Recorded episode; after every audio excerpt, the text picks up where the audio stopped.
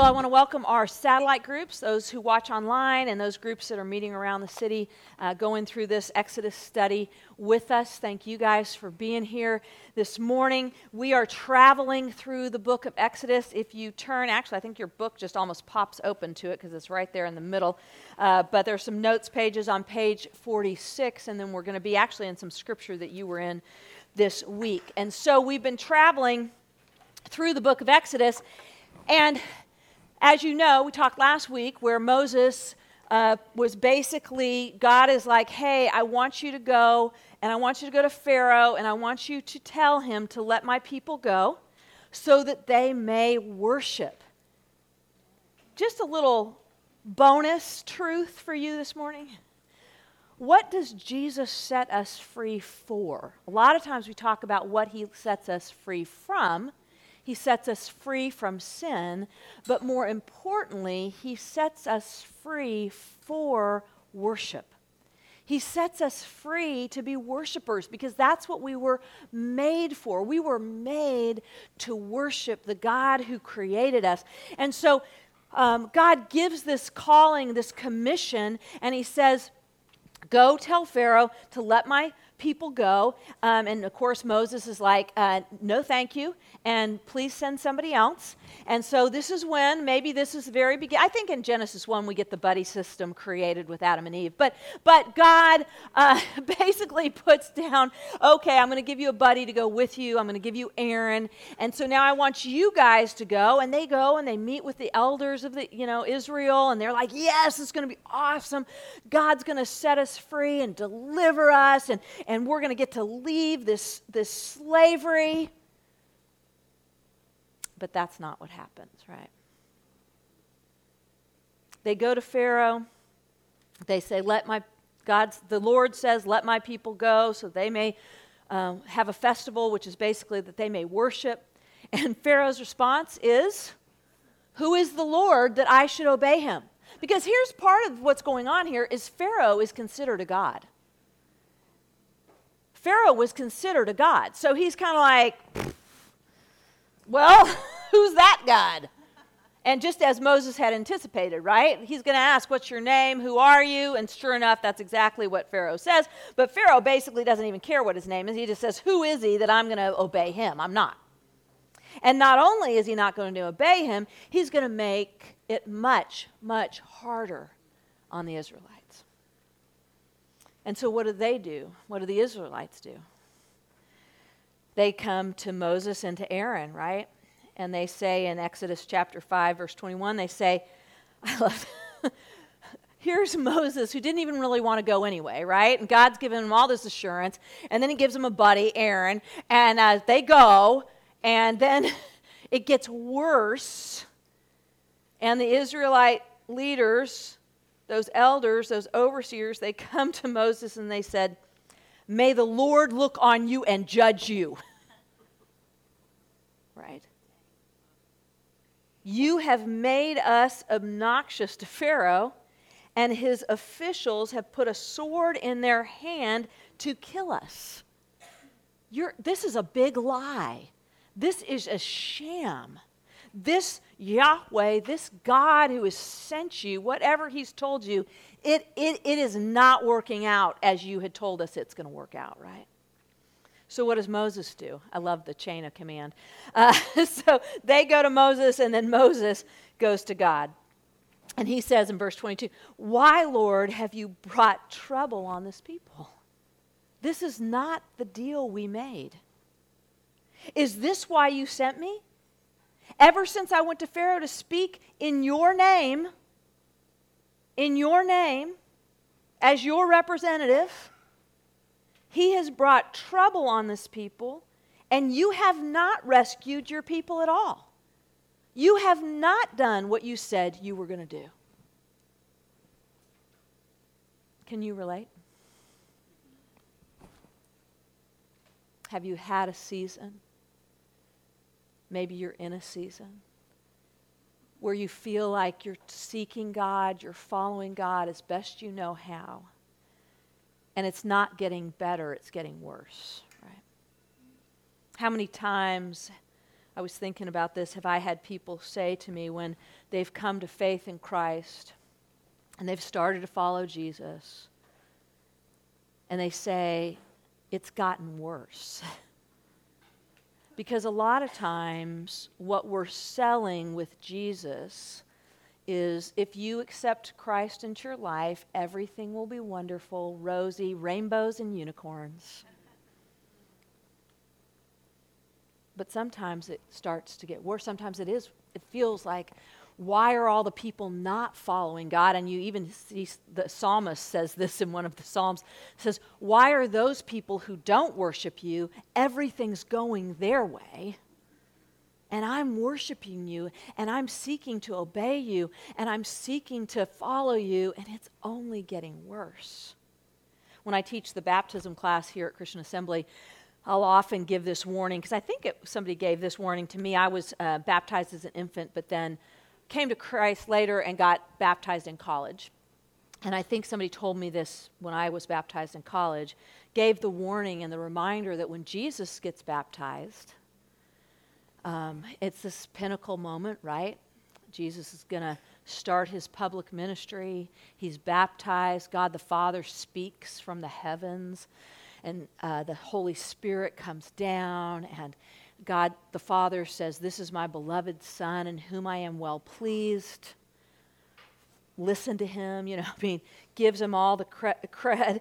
And then it says that Jesus, led by the Spirit, led by God Himself, is taken into the wilderness to be tested. sometimes it gets harder. And we talked about this last week, but I kind of want to continue a little bit in this theme of the power of lament. What do they do when it gets harder? They lament. They say what is hard. You see, sometimes what's tempting is to put on a happy face oh, God's going to come through. And yes, He is, and there's truth in all of those things, but they go straight to what is true. Because when we don't go straight to what we're experiencing, what we're feeling, we miss intimacy. And so I love, and I again I said this last week, but the Psalms, which are the the, the Psalm is the was the prayer manual for uh, in the Old Testament. It was the and for the New Testament, Jesus would have memor- he would have been taught how to pray in his family through the Psalms. If you want to learn how to pray, you you read the, the Psalms, you pray the Psalms, and so the Psalms are filled with these laments. And I just want to read parts of one of them. Psalm six says this, and I love the honesty of it. It says the uh, psalmist or the prayer says have mercy on me, Lord, for I am faint. Heal me. Heal me, Lord, for my bones are in agony. Have you ever felt that? Sometimes, just emotionally, our bones just feel in agony. He says, My soul is in deep anguish. How long, Lord? How long? How long? How long will I have to pray for this? How long will this go on? How long, O oh Lord? Turn, Lord, and deliver me. Save me because of your unfailing love. Among the dead, no one proclaims your name. Who praises you from the grave? I'm worn out from my groaning. If you've ever been in, in a depression, this verse rings so true. I'm worn out from my groaning all night long. I flood my bed with weeping and drench my couch with tears. I'm just weary.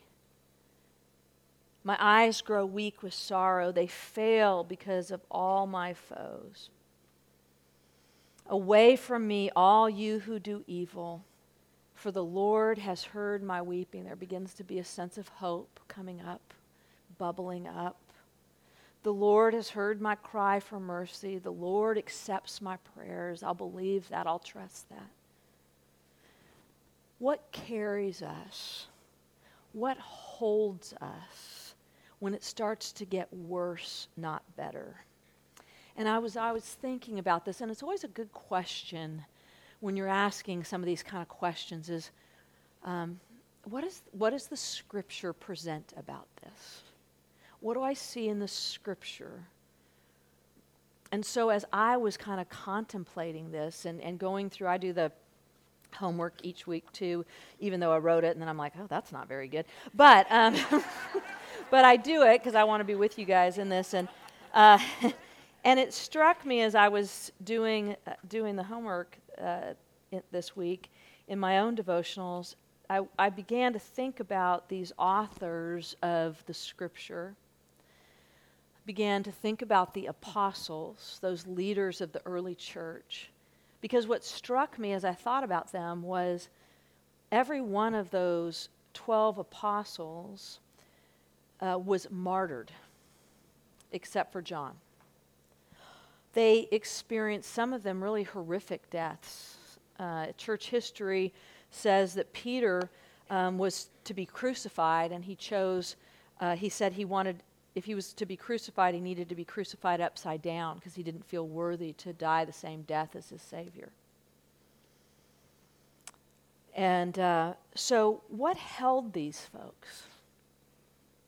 What held them that they would continue on faithfully following Jesus, faithfully walking in step with him, faithfully proclaiming him, faithfully coming back to him over and over and over again in prayer? What held them to come back? Because Paul says this in 2 Corinthians chapter 2 verse 11.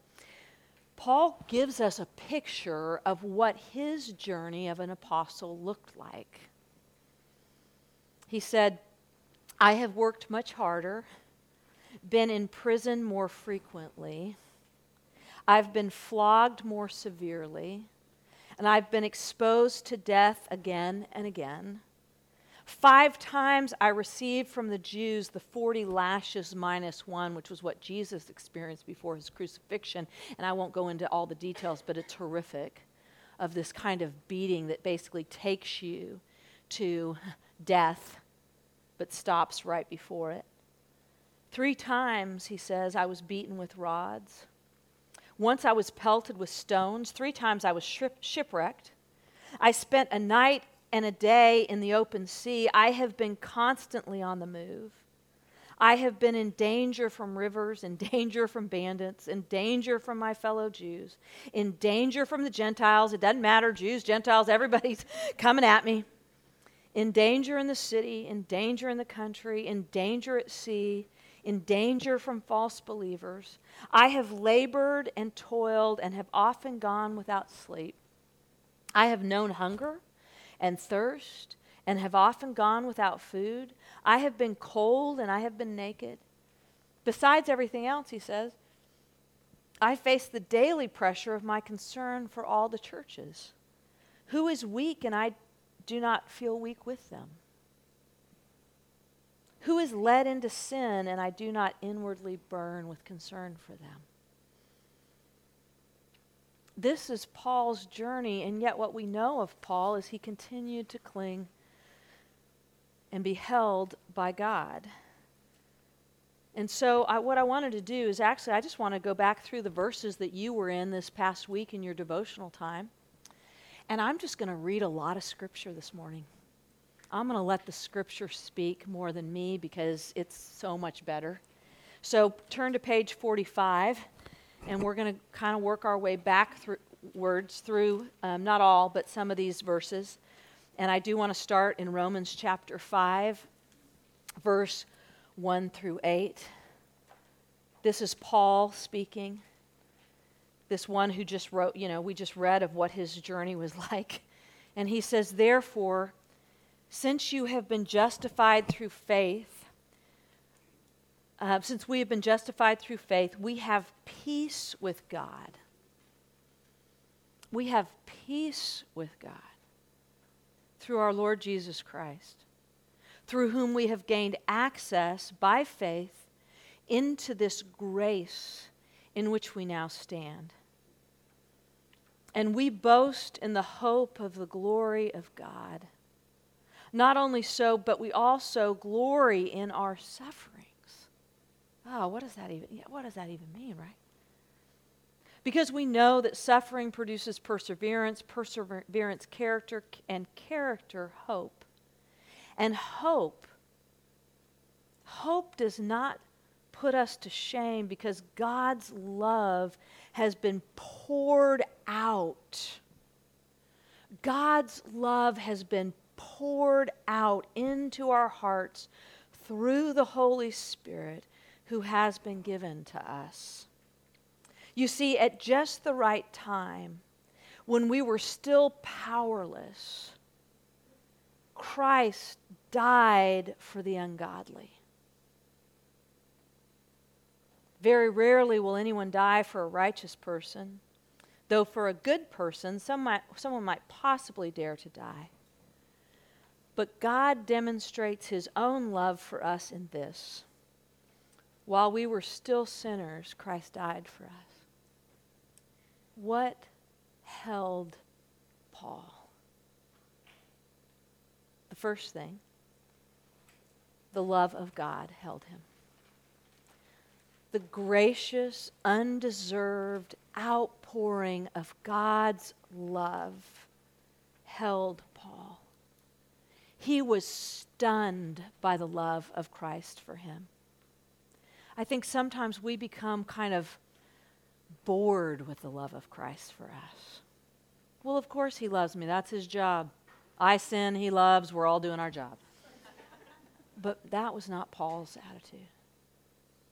Paul was just, I think, continually stunned and overwhelmed that the God of the universe, the creator of all things, would love him, would give his life for him. That that God would be worthy of his own life. We look at Peter in the next passage up from there. Peter, remember Peter, oh, the one who's always putting his foot in his mouth. The one who, when Jesus said that he was going to go die for him, Peter's like, No, you're not, you know. Uh, Peter says this in verse 3 says, Praise be to the God and Father of our Lord Jesus Christ. In his great mercy, he has given us new birth into a living hope through the resurrection of Jesus Christ from the dead. That's our hope. We have a God who conquered death. We have a hope in the resurrection. We have a hope that death will not be the final word. He says that He has given us a new birth into a living hope through the resurrection of Jesus Christ from the dead and into an inheritance that can never perish spoil, or fade. This inheritance is kept in heaven for you, who through faith are shielded by God's power until the coming of the salvation that is ready to be revealed in the last time. In all of this, he says, in all of this, this great hope, this great salvation, this great promise of resurrection, this promise of inheritance, in all of this, you greatly rejoice though now, for a little while, you may have had to suffer. You may have had to suffer grief and all kinds of trials. These have come so that the proven genuineness of your faith, of greater worth than gold, which perishes even though refined by fire, may result in praise, glory, and honor when Jesus Christ is revealed.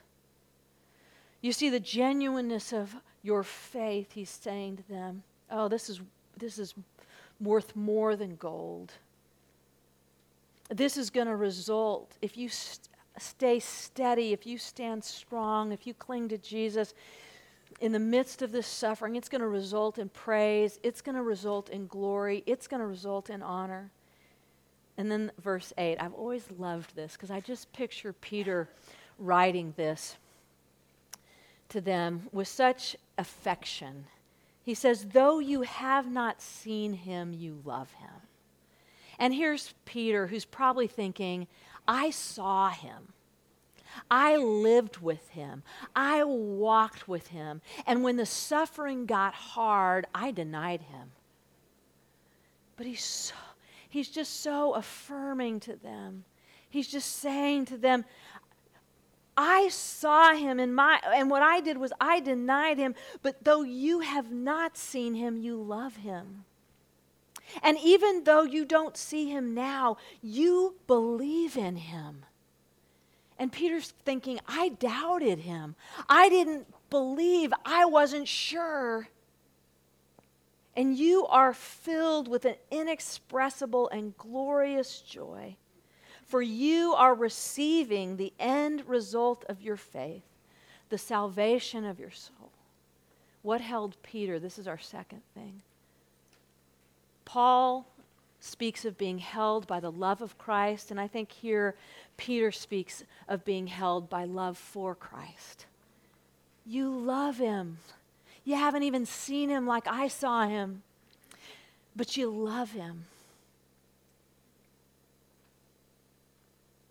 Because you've experienced through His Spirit His beauty, His goodness, some miraculous way. Peter's acknowledging this is a different thing to be a follower of Jesus and to have not necessarily seen Him in the flesh. Now, uh, and, and that's what we experience, right? And I think Peter's words are crying out off the pages of Scripture to us an affirmation you haven't seen him, but you love him. Something miraculous has happened in you. Something has stirred in you. Something has been changed in you, and you have experienced Christ. The love of Christ holds us. The love for Christ holds us. And then we're going to jump over here to Philippians chapter 3, and this is Paul again. And he says in verse 7 Whatever were gains to me, I now consider loss for the sake of Christ. Whatever were gains for me, I now consider loss for the sake of Christ. And, he, and prior to this, he has listed all of these things that are gains to him his reputation, his, um, his, uh, his pedigree, all these things that have given Paul value and worth in life. And he says, Now I consider those loss for the sake of Christ. For what is more, I consider everything a loss because of the surpassing worth of knowing Christ Jesus, my Lord for whose sake I have lost all things. And Paul had lost all things. He had lost that reputation. He had lost his value as, as, far as the world was concerned, as far as the religious leaders were concerned. He says, I consider them garbage that I may gain Christ and be found in him, not having a righteousness of my own that comes from the law, but that which is through faith in Jesus Christ the righteousness that comes from God on the basis of faith. This stunned Paul. This was his journey. This was his story. He had been trying to gain righteousness all of his life. Even in his persecution of Christians, all of that was a, was a, a, a part of Paul seeking self righteousness, gaining righteousness. And when he encountered Jesus, and to know that righteousness could be not earned, not an effort, but a gift granted to him. He says in verse 10, I want to know Christ. Yes, to know the power of his resurrection and participation in his sufferings. I want to know Christ. I want whatever it is to join in his sufferings, to experience that with him, becoming like him in his death, and so somehow attaining to the resurrection from the dead. To be like Christ in his death is to know resurrection. He speaks in Romans of being held by the love of Christ. Peter speaks of being held by the love for Christ. And here I think Paul is just saying, I've been held by Christ. Christ alone. Christ in me, Christ with me, Christ before me, Christ behind me. Jesus has held me. To be captivated by Jesus that in the midst of suffering, it's Jesus, it's Jesus, and it's more of Jesus. And it's the journey of Moses. You can flip over to page 43 in this passage in Hebrews that's so compelling that tells us of our friend Moses, right? Says this of him. And we'll learn more about Moses as we go, and we'll see his journey of coming to become this man. Verse 24 says, By faith, Moses, when he had grown up, refused to be known as the son of Pharaoh's daughter.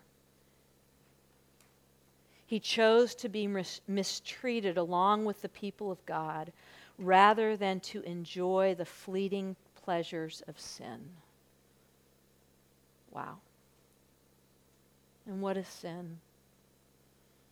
It's anything that we make a God above God. It can be good things, it can be horrifically horrible, broken, debased things, but it can be good things that we say, I have to have this for my life to be okay. This has to change or I can't be okay. All those things that we hold on to, that we cling to.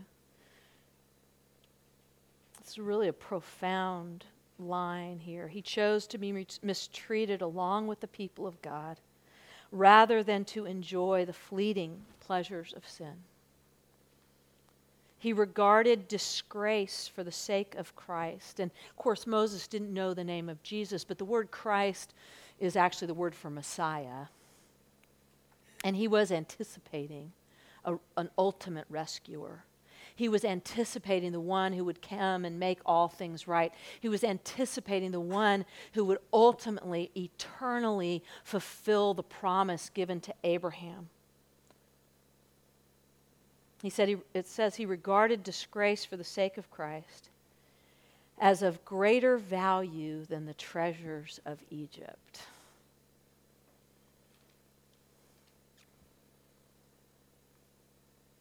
I can't even fully get my head around it. He regarded the disgrace of, for, the, for the sake of Christ as of greater value than all the treasures all the things I think I must have. Because he was looking ahead to his reward. There's this picture of eternal perspective that I, I, I, want so desperately for my own life. By faith, he left Egypt, not fearing the king's a- anger. He persevered because he saw him who is invisible. He had a hope. What held Moses was the hope of this ultimate reward, this ultimate promised land, this place where he would go. And what held him was that he had seen the one who was invisible. The ultimate promise of having been with God to be with God. What is holding you? What is holding me? what is holding us when it gets worse, not better? Would it be the love of God for us? Would we live as loved people by Christ? The freedom of living as loved people is to let go of demanding that everyone and everything else loves me the way I want to be loved. There's freedom in that would I be held by my love for Christ.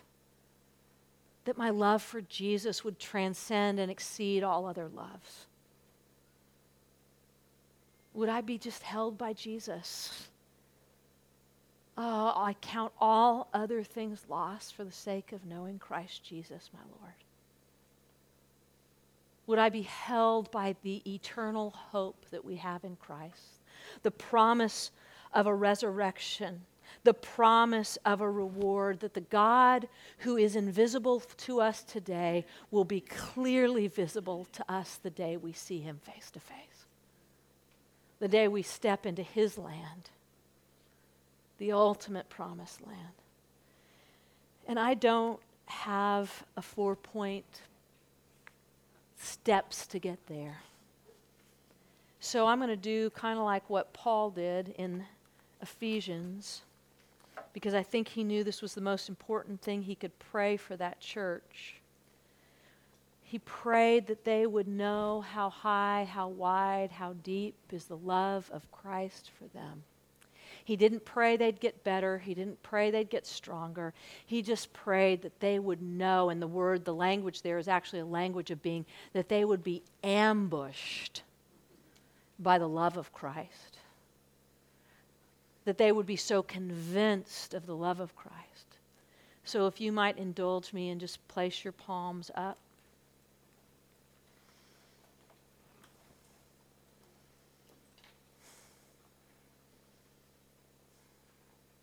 And we would just say, Lord Jesus, Holy Spirit, come. Pour out the love of Christ on me.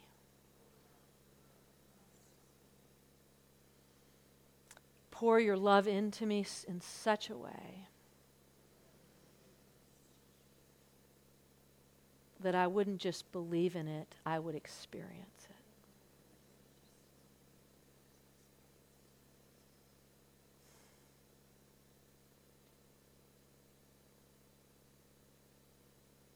We receive your love.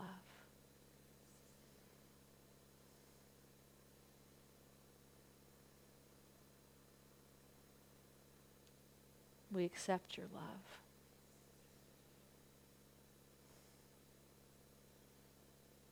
We rejoice in your love. We take hope in your love. We live in your love. And we love you. In the name of the Father, the Son, and the Holy Spirit. Amen.